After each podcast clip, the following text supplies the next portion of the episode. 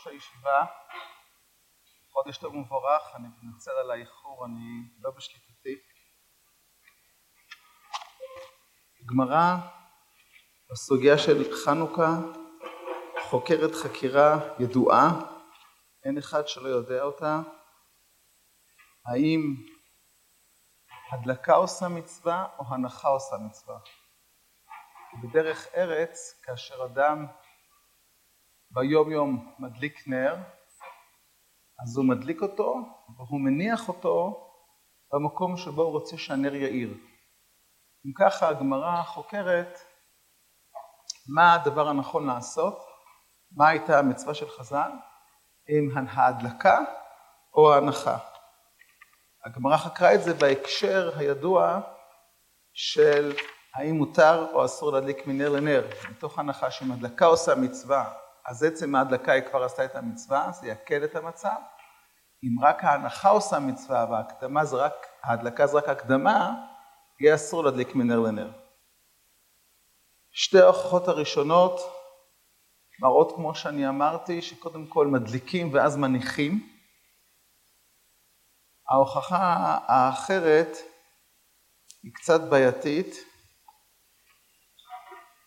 תשמד אמר רבי יהושע בן לוי, הששית שהייתה דולקת ולכת כל היום כולו, במוצאי שבת מחבה ומדליקה. היא אמרת בשלמה הדלקה עושה מצווה שפיר, אלא היא אמרת הנחה עושה מצווה, היי מחבה ומדליקה, מחבה ומגביהה ומניחה ומדליקה מבעלי. משמע שההנחה היא לפני ההדלקה, לא כמו שהיה נראה מקודם, באמת הריטב"א כאן גורס שהוא יחבה, והוא ידליק, והוא יגביע ויניח.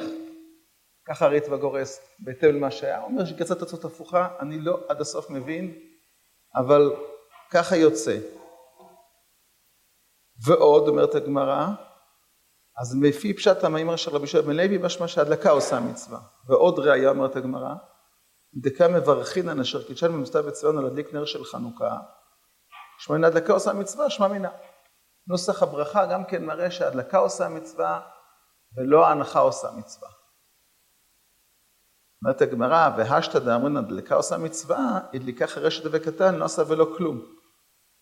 אם אני אומר שההדלקה עושה מצווה, אז צריך שידליק אותה בר חיובה מבני הבית. אי אפשר שידליק אותה אדם שפטור מהמצווה, חירש וקטן פטורים מהמצווה, הם לא יכולים להדליק את הנר של הבית. לעומת זאת, אם היינו אומרים שההנחה עושה מצווה, אז כן היינו יכולים שחירש וקטן רק ידליקו את הנר, ובר חיובה יניח אותו במקום הנכון. זה היה בסדר. ממשיכה הגמרא אומרת, אישה ודאי מדליקה, ואמר רבי יהושע בן לוי, נשים חייבות בנר חנוכה, שאף הן באותו הנס. המאמרה של רבי יהושע בן לוי כאן, היא באה להסביר למה אישה יכולה להדליק, זה חידוש גדול, שמצוות נר חנוכה היא מצוות עשה שהזמן גרמה מדרבנן. הכלל הידוע היה צריך להיות שאנשים תהיינה פטורות, ואף על פי כן, מכיוון שאף הן יהיו באותו הנס, אז הן חייבות. כך אנחנו רואים כאן. אבל זה נאמר כאן בהקשר, זה לא מאמרה חדשה. אמר רבי יהושע בן לוי, נשים חייבות במצוות נר חנוכה, שאף הן יהיו באותו הנס. לא ככה הגמרא אומרת. מה ההקשר? ההקשר היה שמכיוון שהכרחנו שההדלקה עושה מצווה, אז אמרנו שחרשת וקטן שהם לא בני חיובה, לא יכולים להדליק את הנר. ועל זה הגמרא אומרת שאישה ודאי מדליקה. אישה איננה נחשבת לא בת חיובה, היא נחשבת בת חיובה, ולכן למרות שהכרחנו שההדלקה עושה מצווה, אישה יכולה להדליק את הנר, ולהוציא את חובה את כל בני הבית. כך יוצא. זה ההקשר של הסוגיה. למה זה ככה? כי רבי יהושע בן לוי אמר שאף היו באותו הנס, אז חז"ל תיקנו שגם נשים חייבות. מבואר, אם כך, בסוגיית הגמרא כאן, בשבת דף כ"ג, שאין שום פער בין החיוב של הגברים לחיוב של הנשים בנר חנוכה, ונשים יכולות להדליק נר חנוכה ולהוציא גברים ידי חובתם.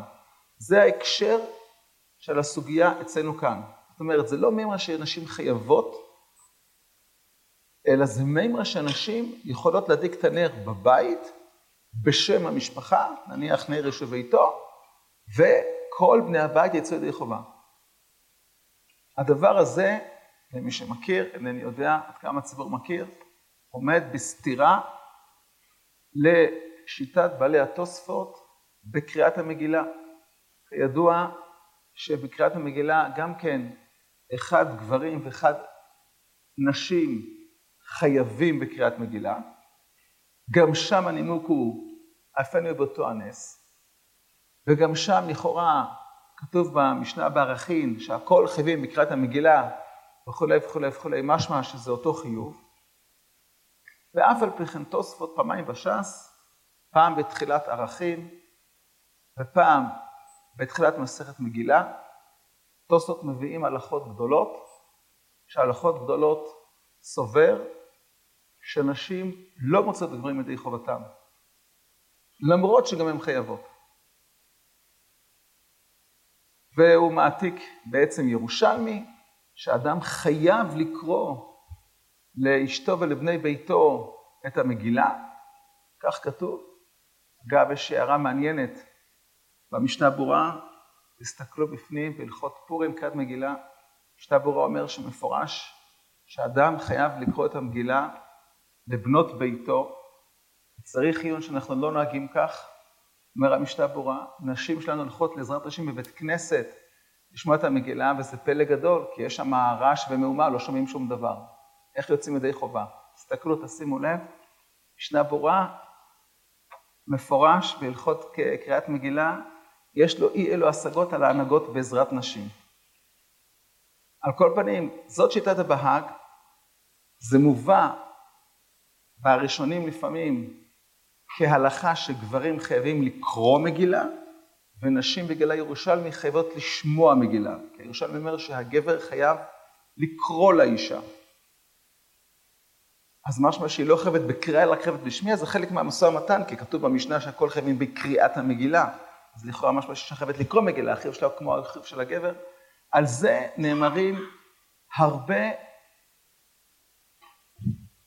פלפולים או הרבה ניסיונות לבאר, למה באמת יש הבדל בין החיוב של גברים לנשים, כאשר רוב ההבדלים רוצים על דרך רב חיים להגיד שיש כמה דינים בקריאה של המגילה, בחלק מהדינים נשים חייבות בקריאת המגילה, בחלק מהדינים נשים פטורות מקריאת המגילה, ולכן נשים לא יכולות לצאת ידי חובה גברים, כי להם יש קיום של יותר הלכות בקריאת מגילה מאשר לנשים. יש חיוב בסיסי שהוא כאילו שווה, ויש חיובים שהם בעצם לא שווים. זה כאילו המבנה בדרך כלל של התירוצים.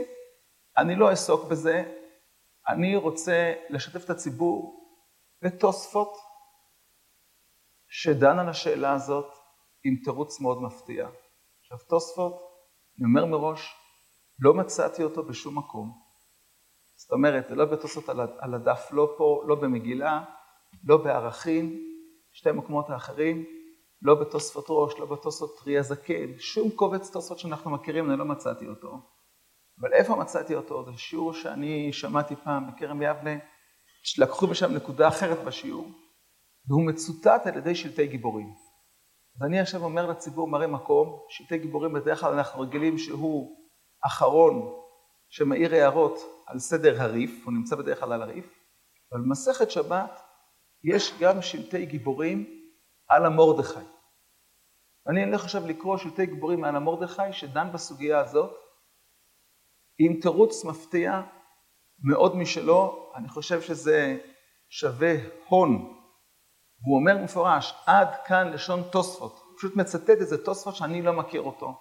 אם, אם מי מהציבור שימצא את התוספות, באמת זה יהיה, אני יודע לו, אם יעביר לי אחר כך דרך הרב אליאב את המקור, אז אנחנו נפתח עכשיו מסכת שבת, את המורדכי על הסוגיה, יש שלטי גיבורים מתחת למורדכי, לא דבר צפוי. החשוב כאן שזה לא אחרון שמדבר, אלא בעצם זה ראשון שמדבר.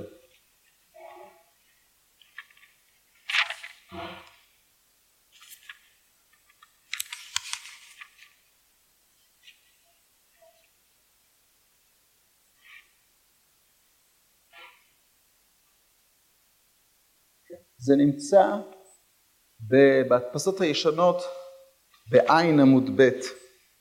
למי שיכול לראות, אני לא יודע איפה זה בהדפסות החדשות. באמצע אות ה' של השלטי גיבורים. מי שיש לו יפתח ויראה. גמרא.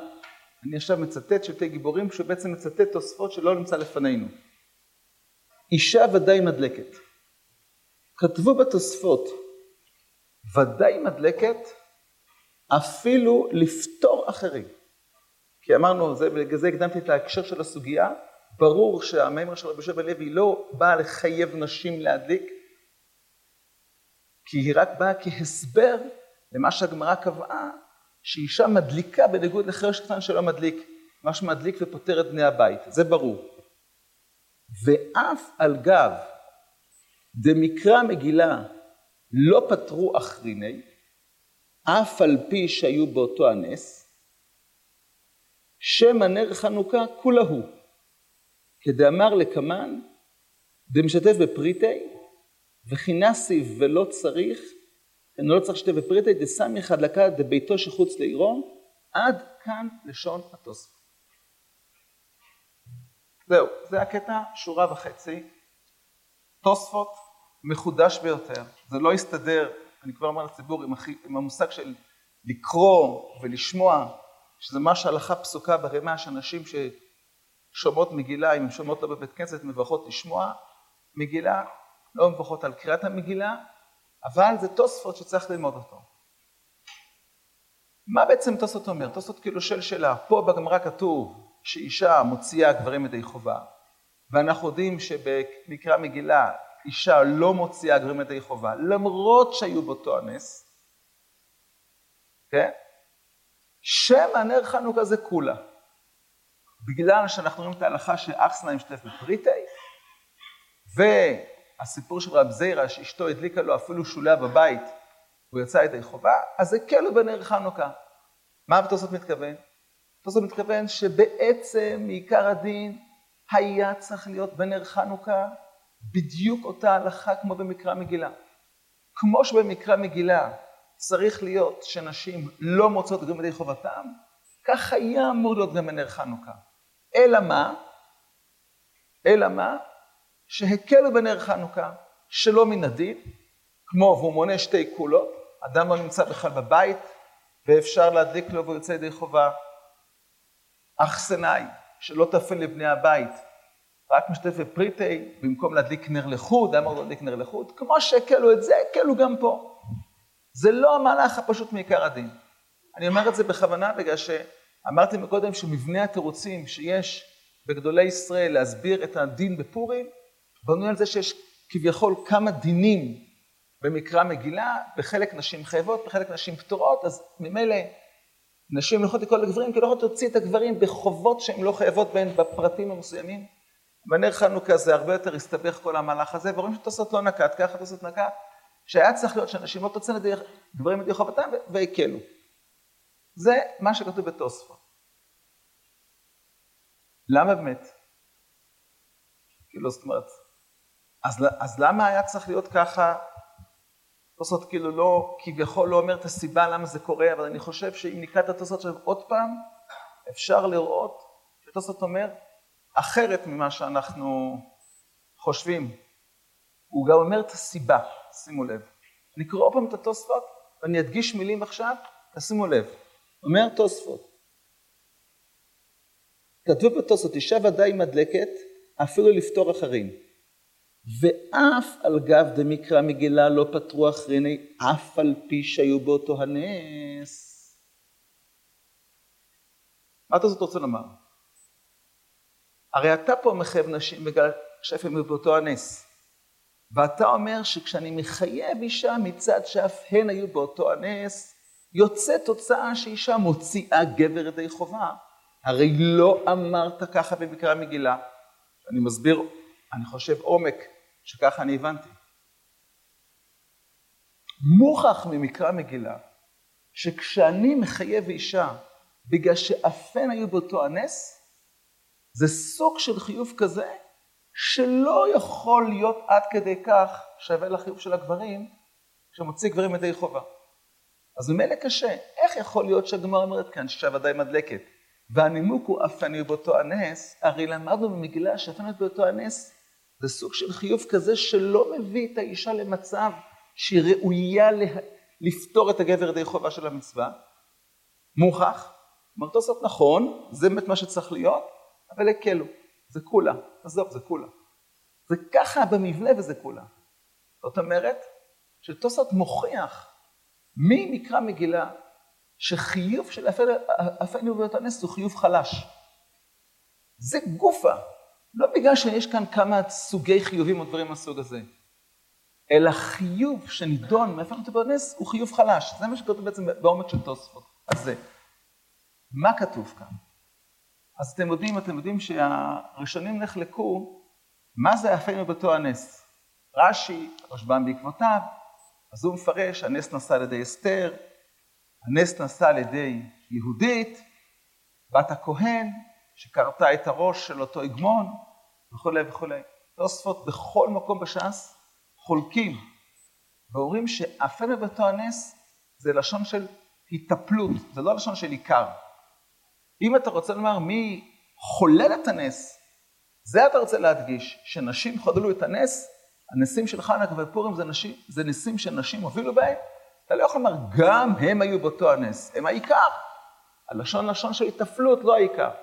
לכן תוספות חולקים על הפירוש הזה, ומפרשים בכל מקום בש"ס, שאפני ובאותו הנס זה משהו אחר לחלוטין. הכוונה של החיוב הזה, היא להגיד שגם הם היו בכלל הגזרות, בכלל הסכנה. גם הם היו. הגזרות היו לא רק על גברים, גם על נשים. גם הם ניצלו בעצם מהגזרות האלה. אם ככה, למה זה לשון של התאפלות?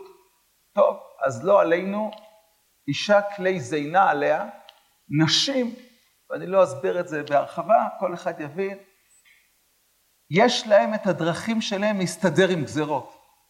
הרבה פעמים כשיש גזרות, נשים עושים להם הגויים פרוטקציה, והם מסתדרים עם זה. וגברים לא מסתדרים, ו... לא, לא, לא, זה לא עוד, לא עוד דברים שלי, אישה כלי זינה עליה, הגמרא אומרת, זה לא סברות שלי, אבל המבין יבין שיש גזרות, גם יש גזרות להשמיד, להרוג ולאבד, נשים פחות מסוכנות כי לוקחים אותם לדברים שלוקחים אותם, ומנצלים אותם לדברים שמנצלים אותם. ממילא יוצא שנשים בעצם, גם הם היו בסכנה. ברור שבאופן רשמי גזרות היו לא רק על גברים, גם על נשים, אבל האישה, הגזרה מסכנת אותה בעצם פחות. זה ההסברה של תוספות בכל מקום ואתר בש"ס, בפסחים, בכל מקום שדנים על החיוב הזה, ככה תוספות מסביר. אמר, אם ככה, מניר ולאף לבפלא. אחד ועוד אחד שווה שתיים עכשיו. כשאני בא לחייב בגלל אפני ובאותו הנס, והחיוב הזה בא לומר שמה? שהסכנה הייתה עליהם פחות. גם הם היו בסכנה. הגברים היו כביכול בחזית הסכנה, אבל גם נשים היו בסכנה. ממילא מיני וביה, אני לא צריך לחפש סברות חיצוניות. כשחייבו נשים במצווה, אז איך חייבו את הנשים במצווה? חייבו אותן בצורה תפלה. מי שניצל כמו שצריך, אז חייבו אותו חיוב מלא.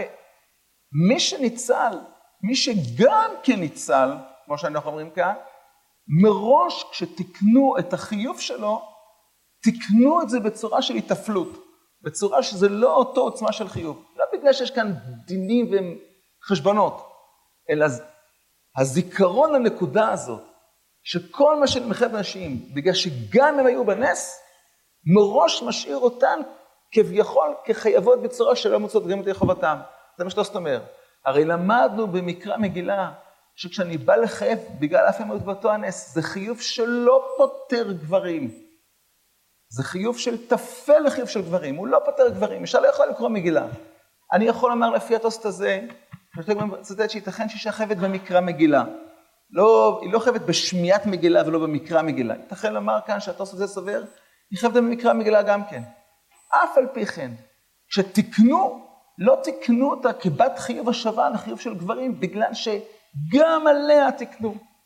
ככה זה היה בהצלה, וככה זה גם בחיוב.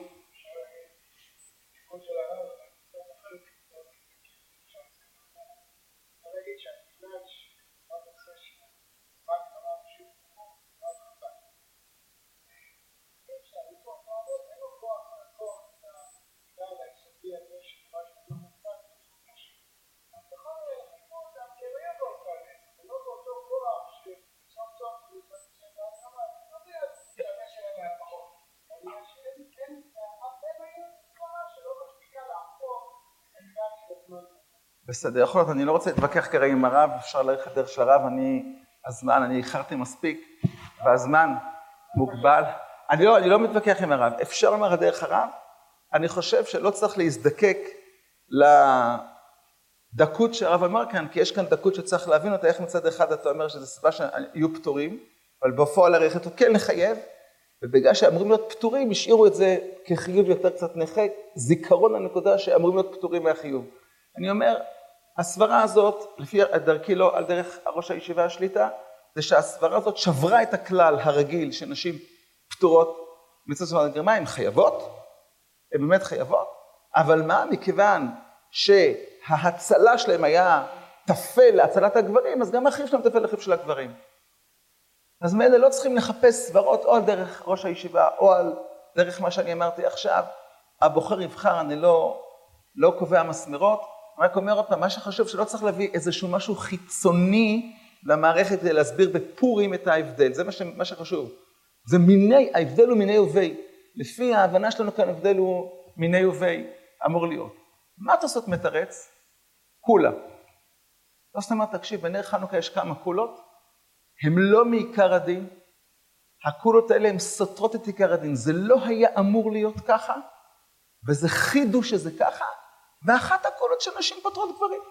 באמת, זה לא צריך להיות, וזה קולה שנשים פותרות גברים. אני רוצה להתעכב רגע על הנקודה הזאת גם כן, ברשות הציבור, גם על התירוץ של תוספות, לא רק על הבנת הקושייה, איך שתוספות לימד את הקושייה, וחידש לנו דין בפורים, אלא גם את המשמעות של התירוץ. מה בעצם כתוב כאן? כתוב כאן בעומק, לדעתי, את מנהג אשכנז. אתם יודעים ש... זה נושא שנשפחו עליו טילי טילי טילים. למה אשכנזים לא נוהגים כמו הגמרא? קודם כל הם אשכנזים, אז מה אפשר לעשות? הם צריכים להיות בדלנים ולעשות משהו מיוחדי. אבל מעבר לנקודה הזאת, מה באמת העומק שאשכנזים שינו את הדפוס של הגמרא? והגמרא כתוב נר ערש וביתו, והאשכנזים עברו שכל אחד מדליק לחוד. מה כתוב בתוספות הזה? התוספות הזה בעצם כתוב שזה שבנר חנוכה אדם לא נמצא בבית והוא יוצא ידי חובה של ההדלקה של הבית, זה כולה. זה לא היה צריך להיות ככה. זה מה שכתוב כאן בעומק. זה לא, זה לא הגיוני, זה סתם כולה. הסדר של החיוב היה צריך להיות אחרת, שכל אחד ידליק את הנר. ולמה זה ככה צריך להיות? אני פשוט. כי הרי החובה של הדלקת הנר היא פרסום מניסה.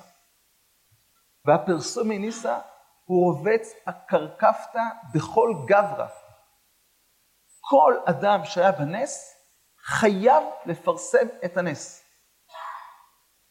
זה שונה מנר שבת שכל אדם חייב שיהיה לו אור בבית, אבל גם ביום חול מדליקים נר ויש נר. אז חז"ל לא חייבו שכל אחד ידליק נר אחד כשנכנסה שבת. זה לא סביר. כל מה שתיקנו בנר שבת, שלמרות שבשבת אי אפשר בלילה להדליק נר, כמו שאני מדליק כל יום בלילה, אתה חייב לפני שבת, משום כבודה של שבת, ושיהיה לך עונג שבת אחר כך בתוך שבת, להדליק נר שיהיה לך נר. למה צריך בשבת להאיר אור יקרות מעבר למה שעושים ביום חול? אם ביום חול המשפחה מסתדרת עם נר אחד, לא יצויר, שזה הבית שלהם מסתדר עם נר אחד, לא סביר, למרות שכולם חייבים שיהיה נר, חז"ל יתקנו שכל אחד לחוד ידליק נר. מדליקים את מה שעושים ביום חול. זהו, אם יש כאן תימנים, אז אולי התימנים האלה יודעים שיש תימנים שלא מדליקים נר ביום טוב, ולא מברכים על זה. למה? כי ביום טוב מותר להעביר אש. אם מותר להעביר אש, אז לא יצא בכלל תקנה להדלקת נר יום טוב, לפי ההבנה הזאת. מה שאני עושה ביום חול, אני אעשה גם ביום טוב. לא תקנו, לכן אין בכלל הלכה לברך על זה. ברמב"ם יש רק הלכות של הדלקת נר שבת, אין ברמב"ם הלכות הדלקת נר יום טוב. יש ירושלמי כזה, אבל אין, אין רמב"ם כזה, ולכן התימנים הרמב"מיסטים לא מברכים על הדלקת נר של יום טוב. זה כמו יום חול. אני אומר את זה רק בשביל לחזק את הנקודה שאמרתי מקודם, שלא יהיה סביר בגלל שכל אדם מצווה שלכבד את השבת ולהתענק בשבת ולסעוד לאור, לאור נר, לא היה סביר שהחיוב יהיה שכל אחד יחוד הדליק נר. המשפחה מסתפקת בנר אחד כל השבוע, אין סיבה שעכשיו יהיה חמישה נרות כי יש כאן חמישה בני בית, לא הגיוני. אבל בנר חנוכה זה לא דומה. נר חנוכה זה חובה של פרסום הנס. אז כמו שבפורים חובת פרסום הנס אומרת שכל אחד צריך לשמוע את המגילה. לא יעלה על הדעת שרובן ישמע את המגילה כנציג הבית, ואני יושב בבית ואני אשחק במחשב, והוא רובן שמע בשביל את המגילה. כל אחד מבין שכל אחד צריך לשמוע את המגילה. לכאורה כל אחד היה צריך להדליק נר חנוכה. זה מה שהיה צריך להיות, וזה לא דומה לנר שבת בקטע הזה. מה אמר תוספות? נכון, נכון, אבל הקלו, הקלו, גם אכסנאי. מה פירוש שאכסנאי ישתף בפרוטה ובעצם ישתתף בנר של בעל הבית? המנר של בעל הבית הוא עולה על המשפחה באופן טבעי, אבל אכסנאי הוא לא בן בית ממש, אז הוא צריך עכשיו להשלים, אכסנאי צריך עכשיו להשלים עם... לקנות חלק בנר, ואז הוא נעשה שותף בנר. מה פתאום? למה חז"ל אמרו שאכסנאי צריך להדליק נר לחוד? זה כל כך סביר. הקלו, אומר תוספות. הקלו. ממילא אחד הקולות היא גם שאישה יכולה להדליק לגברים. זה חלק מהקולות, זה לא צריך להיות הסדר. כן.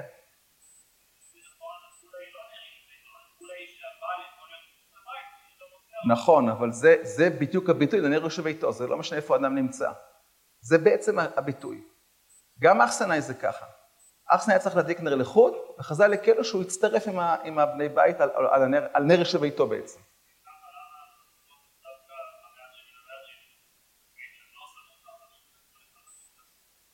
לא, לא, לא, השנייה, השנייה, תן לי, תן לי, תן לי רגע להתנהן עכשיו.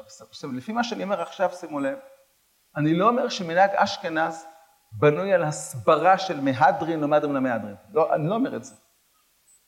זה לא מה שהתכוונתי לומר. התכוונתי לומר שבתוספות זה כתוב שהסדר הנכון היה שכל אחד ידליק.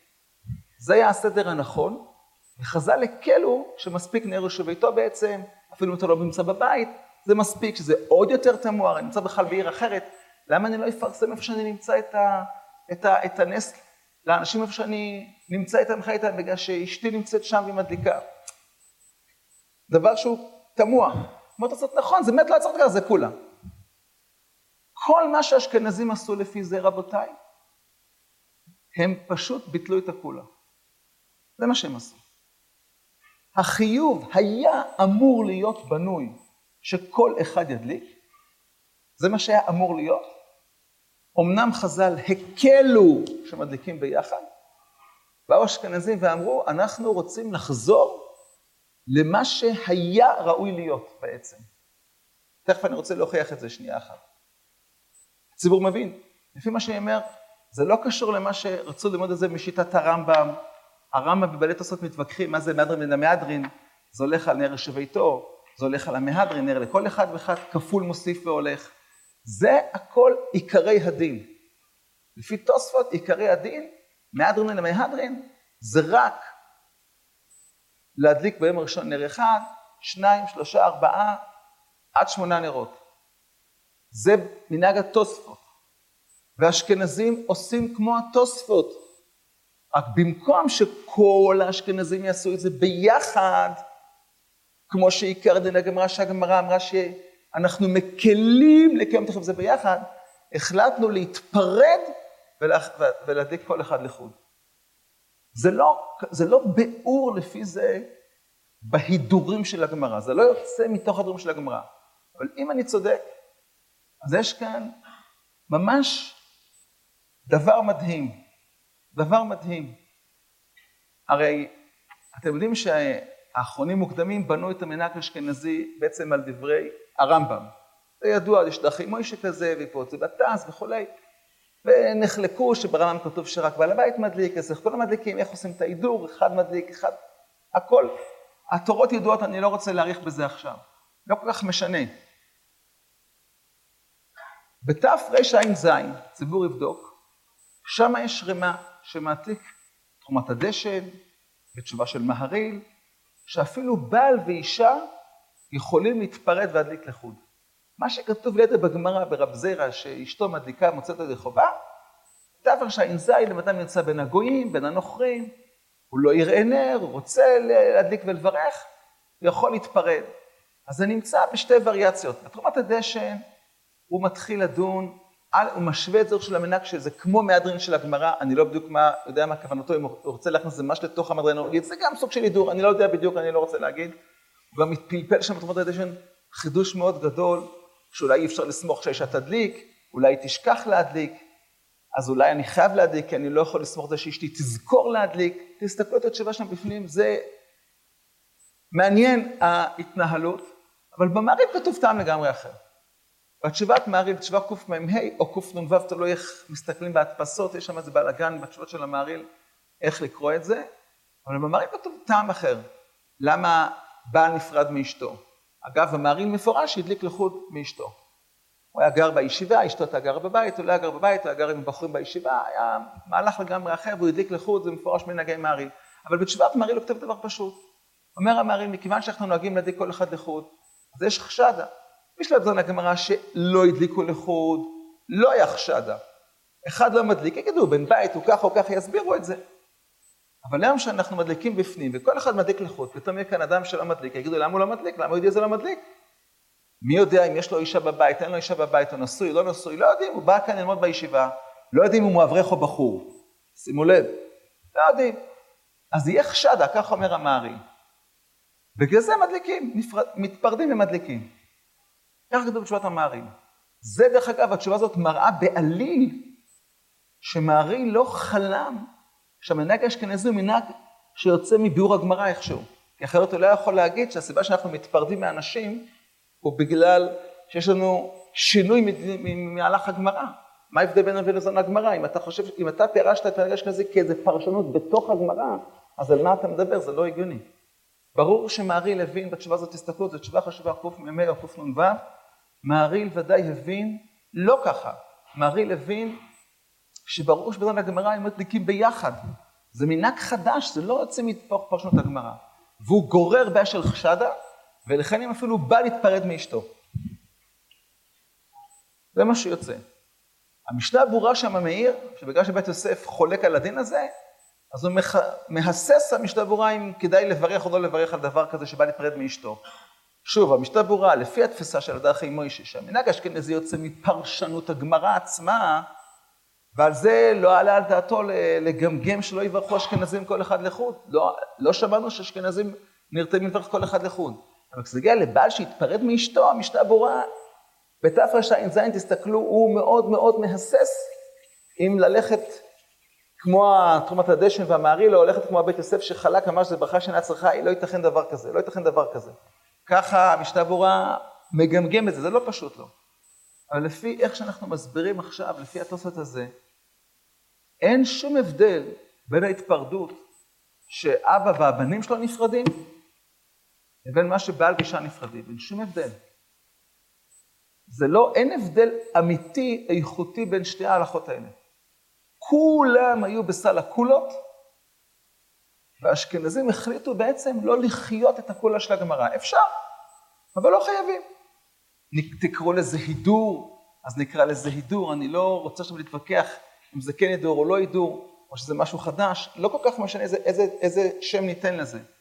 כל מה שיצא מהתוספות הזה, שהאשכנזים החליטו לא לחיות לפי הקולה של הגמרא. אין הפרש, אינו דעתי לפי זה, בין אבא שנפרד מהבנים, מה שהמנהג הברור אצל האשכנזים שמדליקים לחוד, ומברכים, ואבא לא שמענו מערער מעולם, לבין שבעל יחליט להיפרד מאשתו. כן. נכון, נכון. נכון, כי לא, עוד פעם, זה המנהג. לא קיבלו על עצמם להתפרד את ההתפרדות הזאת. לא נהגו את זה. לכן זה לא מחובה. אני חושב שהיום, אשכנזי שיחליט שרוצה לתת כמו עיקר הדין של הגמרא, בלי סיבות מיוחדות, הוא כאילו מבטל מנהג, נכון? אשכנזי שאבא ובנים מדליקו ביחד נרות, בעצם מבטלים מנהג, נכון? בעל ואישה לא מבטלים מנהג, כן מנהג שנפרדים, אבל אפשר. זה אותו עיקרון. אין הבדל בין אם כבר כמה מאות שנים אשכנזים נפרדים אבא ובנים, לבין אם יש צורך והרימה, התף רשע אין זין, דיבר על מצב של צורך, שאדם נמצא במסע מסחר או מסע כזה, הוא לא נמצא בבית, הוא לא יראה נר חנוכה, לא ילך לברך שעשה ניסים, שיכול להתפרד מאשתו ולהחליט לברך. ולפי המהריל, זה חלק מאוד עם התוספת הזה, ובא לציון גואל, מקור למנהג אשכנז. תודה רבה וסליחה על האיחור.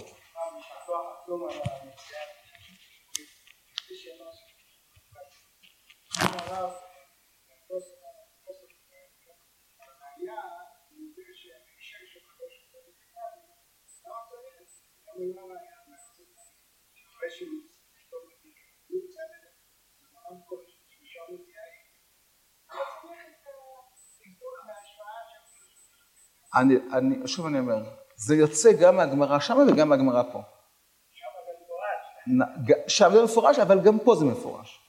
והתוספות עלה, לפי השתי גיבורים, על הגמרא כבר פה, עוד לפני הגמרא של רב זירא. היא נחלה, מההערה של השווה היא נכונה. מוכח שהאדם יוצא ידי חובה עם אשתו, גם מרב זירא. ואשתו יוצא ידי חובה, זה מוכח, זה גמרא מפורשת, אבל האמת היא שגם פה זה גמרא בעצם מפורשת, כי ההקשר הוא ברור, זה לא גמרא שרק בא להגיד שאדם, שאישה חייבת בנר חנוכה, שמוצאת את הגברים ידי חובה. זה ברור, אפשר לקרוא את הגמרא אחרת, והדברים, אני מקווה שיהיו מהירים ומשמחים.